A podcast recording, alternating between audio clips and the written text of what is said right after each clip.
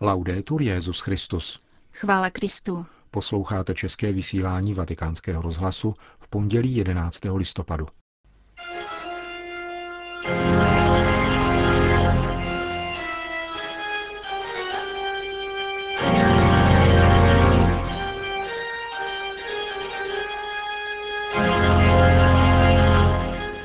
Papež František dnes kázal o rozdílu mezi hříšností a zkažeností.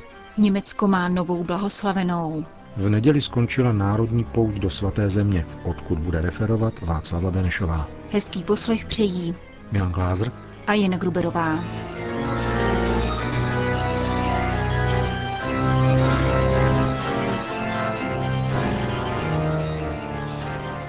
Zprávy Vatikánského rozhlasu. Kdo se nekaje a tváří se, že je křesťan, velmi poškozuje církev, konstatoval papež František v dnešní ranní homílii při mši v kapli domu svaté Marty. Papež zdůraznil, že všichni máme uznat, že jsme hříšní, ale máme se vyvarovat toho, abychom se stali zkaženými. Kdo je sponzorem církve, ale okrádá stát, dodal, je nespravedlivý a vede dvojí život. Ježíš neochabuje v odpouštění a radí nám, abychom jednali stejně. Papež František se v homílii pozastavil u Pánovy pobídky z dnešního evangelia, abychom odpouštěli kajícímu bratrovi. Když Ježíš požaduje odpustit sedmkrát denně, dodal papež, podává svůj autoportrét. Ježíš odpouští, ale také v tomto evangeliu říká: běda tomu, od koho pochází pohoršení. Nemluví o hříchu, ale o pohoršení, což je něco jiného. Ježíš dodává, že by pro něho bylo lépe, aby mu dali na krk mlýnský kámen a uvrhli ho do moře, než aby svedl ke hříchu jednoho z těchto nepatrných. Jaký je tedy rozdíl mezi hřešením a pohoršováním? Tázal se papež. Rozdíl spočívá v tom, že kdo hřeší, lituje. Prosí o odpuštění, cítí se božím dítětem, pokoří se a prosí Ježíše o spásu. Avšak ten, kdo pohoršuje, čím pohoršuje? Tím, že nelituje. Nadále hřeší, ale tváří se, že je křesťanem. To je dvojí život. A dvojí život působí velkou škodu. Někdo říká, já jsem ale sponzorem církve, dávám církvi ze svého. Ale druhou rukou krade, okrádá stát, chudé. Je nespravedlivý. Toto je dvojí život. A to si zasluhuje, říká Ježíš, nikoli já, aby mu byl dán na krk mlýnský kámen a uvrhli ho do moře. Tady nemluví o odpuštění. A to proto, že ten člověk klame a kde je klam, tam není Duch svatý. To je rozdíl mezi hříšníkem a zkaženým. Kdo vede dvojí život, dodal papež, je zkažený. Jinak je tomu, když někdo hřeší a chtěl by nehřešit, ale je slabý. Jde k Pánu a prosí o odpuštění. Toho má Pán rád, provází jej, je s ním. A my máme uznat, že jsme hříšníci. Ano, všichni jsme hříšní, ale nikoli zkažení. Zkažený je utvrzen ve stavu soběstačnosti. Neví, co je to pokora. Ježíš těmto zkaženým říkal, že jsou pěkní jako obílené hroby. Jsou krásné navenek, ale uvnitř jsou plné nečistých kostí a špíny. A křesťan, který se pyšní tím, že je křesťanem, ale nežije životem křesťana, je jedním z oněch zkažených. Každý známe někoho, kdo se ocitl v této situaci a působí církvi velké škody. Zkažení křesťané, zkažení kněží. Kolik jen škod působí církvi. A to proto, že nežijí duchem evangelia, nýbrž duchem světskosti.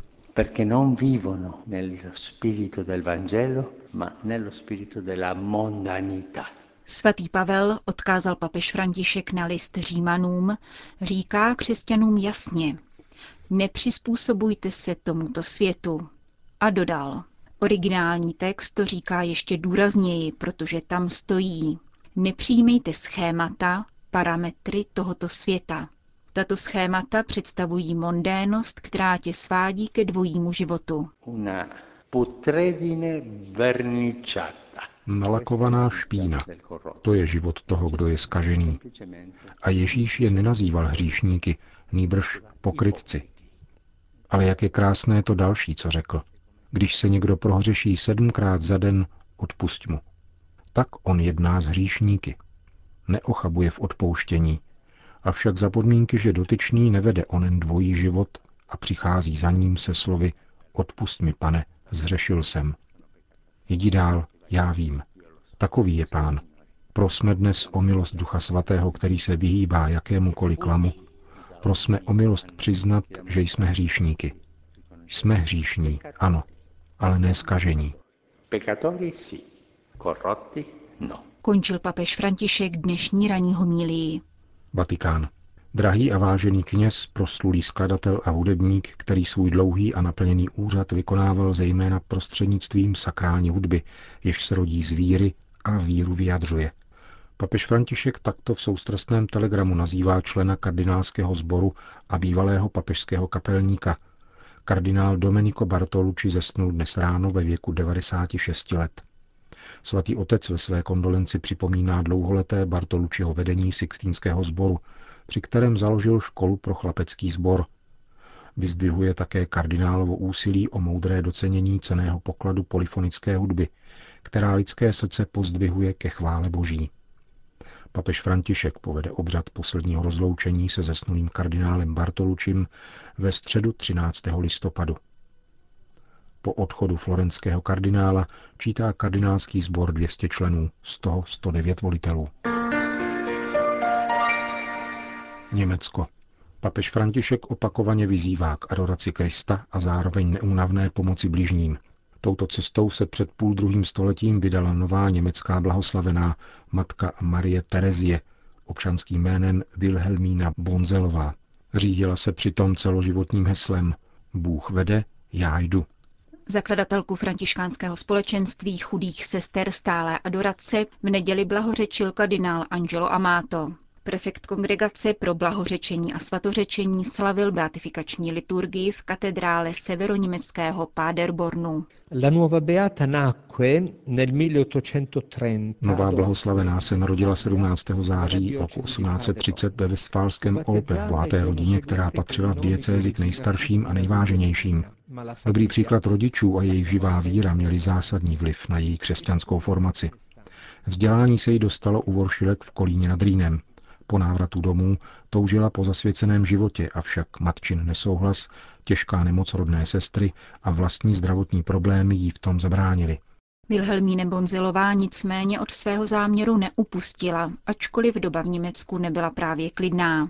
V roce osmnáct set padesát devět společně se dvěma dalšími mladými ženami zakládá v rodném Olpe společenství, které si osvojuje řeholi třetího františkánského řádu a získává souhlas paderbornského biskupa.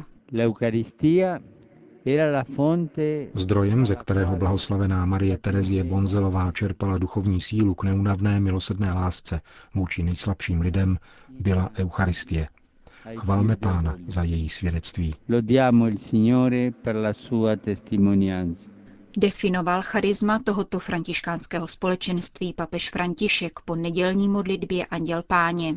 Paderbornský biskup Konrád Martin roku osmnáct set šedesát tři potvrdil samostatnost kláštera v Olpe a jmenoval Marii Terezii první představenou, kterou zůstala až do své smrti v roce devatenáct set pět. Rychle se rozrůstající řeholní společenství pečovalo o sirotky a poskytovalo ošetřovatelskou péči po domácnostech.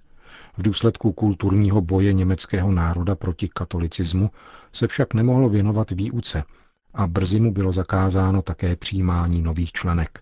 Rovněž v tomto případě reagovala matka Terezie odvážně a rázně. Jako první žena v historii Německa totiž v souladu s pruským právem zaregistrovala řeholní společenství jako společnost s ručením omezeným, aby právně a ekonomicky zajistila jeho činnost. Společenství za sebou mělo právě dvanáct let a náleželo k němu možná třicet sester. Zákazem noviciátu by mu hrozilo vymření. Matka Terezie však nesložila ruce do klína, ale rozhlédla se kolem sebe a vydala se do Ameriky. Pro nás to zní jednoduše, nasednout do prvního letadla. Tehdy to byla neuvěřitelná cesta, ale ona ji nastoupila. Vysvětluje sestra Katarína, která k františkánkám stále adorace vstoupila před třemi desítkami let. Na beatifikaci své zakladatelky se tak sjely sestry, které dnes kromě Německa působí také ve Spojených státech amerických, na Filipínách a v Brazílii, ve všech oblastech sociální a pastorační práce, školách, nemocnicích, pečovatelských domech a misijních stanicích. Na národní pouti ve Svaté zemi. V neděli se Eucharistií v kostele svaté Anny v Jeruzalémě skončila národní pouť do Svaté země. Více než tisíc poutníků zde obnovilo křestní sliby. Rozlehlý areál kostela, který byl celé vyhrazen jenom našim krajanům, přiblíží jedna z průvodkyň a organizátorů, Václava Benešová. Vstoupíme-li branou svatého Štěpána do starého jeruzalémského města, po několika desítkách metrů se ocitneme u kostela svaté Anny. Historie chrámu je spojená s rybníkem Betesda. Původně zde byly nádrže na vodu, které od nejstarších časů plnily funkci vodních rezervoárů pro potřeby města a také byla kanály odváděna na nedaleké chrámové návrší. V helenistickém období zde bylo zřízeno kultovní léčitelské středisko. Předpokládá se, že zde jeskyně římští vojáci prohloubili, rozšířili a proměnili je na jeskynní koupele, které potom využívali. Za Heroda Velikého se změnili v městské lázně.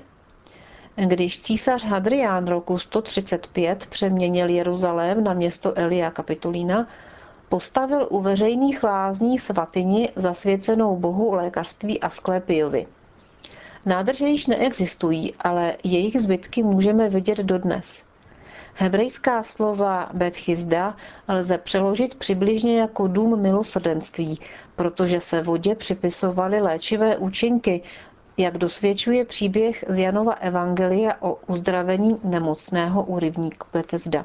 První křesťanský chrám zde byl vystavěn v pátém století a byl zasvěcen památce svatých Jáchyma a Anny, kteří zde podle tradice žili a kde se podle stejné tradice měla narodit Panna Maria.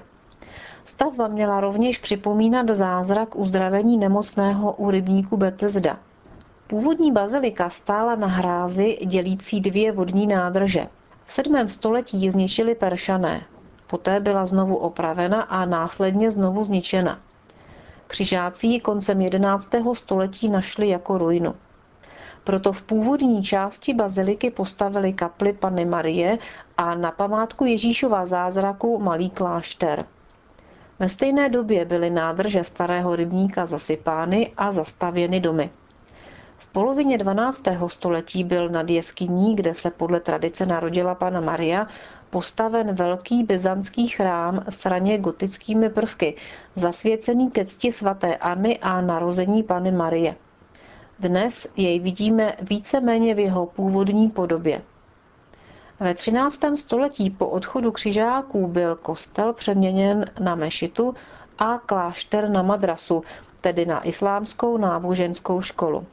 V polovině devatenáctého století daroval svatyni osmanský sultán Abdul Majid francouzskému císaři Napoleonovi třetímu za pomoc, kterou mu poskytl v krymské válce. Proto vlaje nad tímto místem francouzská vlajka. Kostel byl poté zrestaurován a současně zahájen archeologický průzkum, při kterém byly odkryty hráze, vodní nádrže, zbytky původní byzantské baziliky a léčebné jeskyně. A v roce tisíc devět set sedmdesát devět byla svatyně svěřena Kongregaci bílých otců, jejichž hlavním posláním jsou misie v Africe. O zdejším kostelu se říká, že má nejkrásnější akustiku v Jeruzalémě, což dosvědčují mnozí poutníci, kteří své písně věnují převážně Panně Marii. Vážení posluchači a poutníci, národní pouť do Svaté země vyvrcholila a končí. Z Jeruzaléma, z kostela svaté Anny od rybníka Betesda, se s vámi loučí Václava Benešová.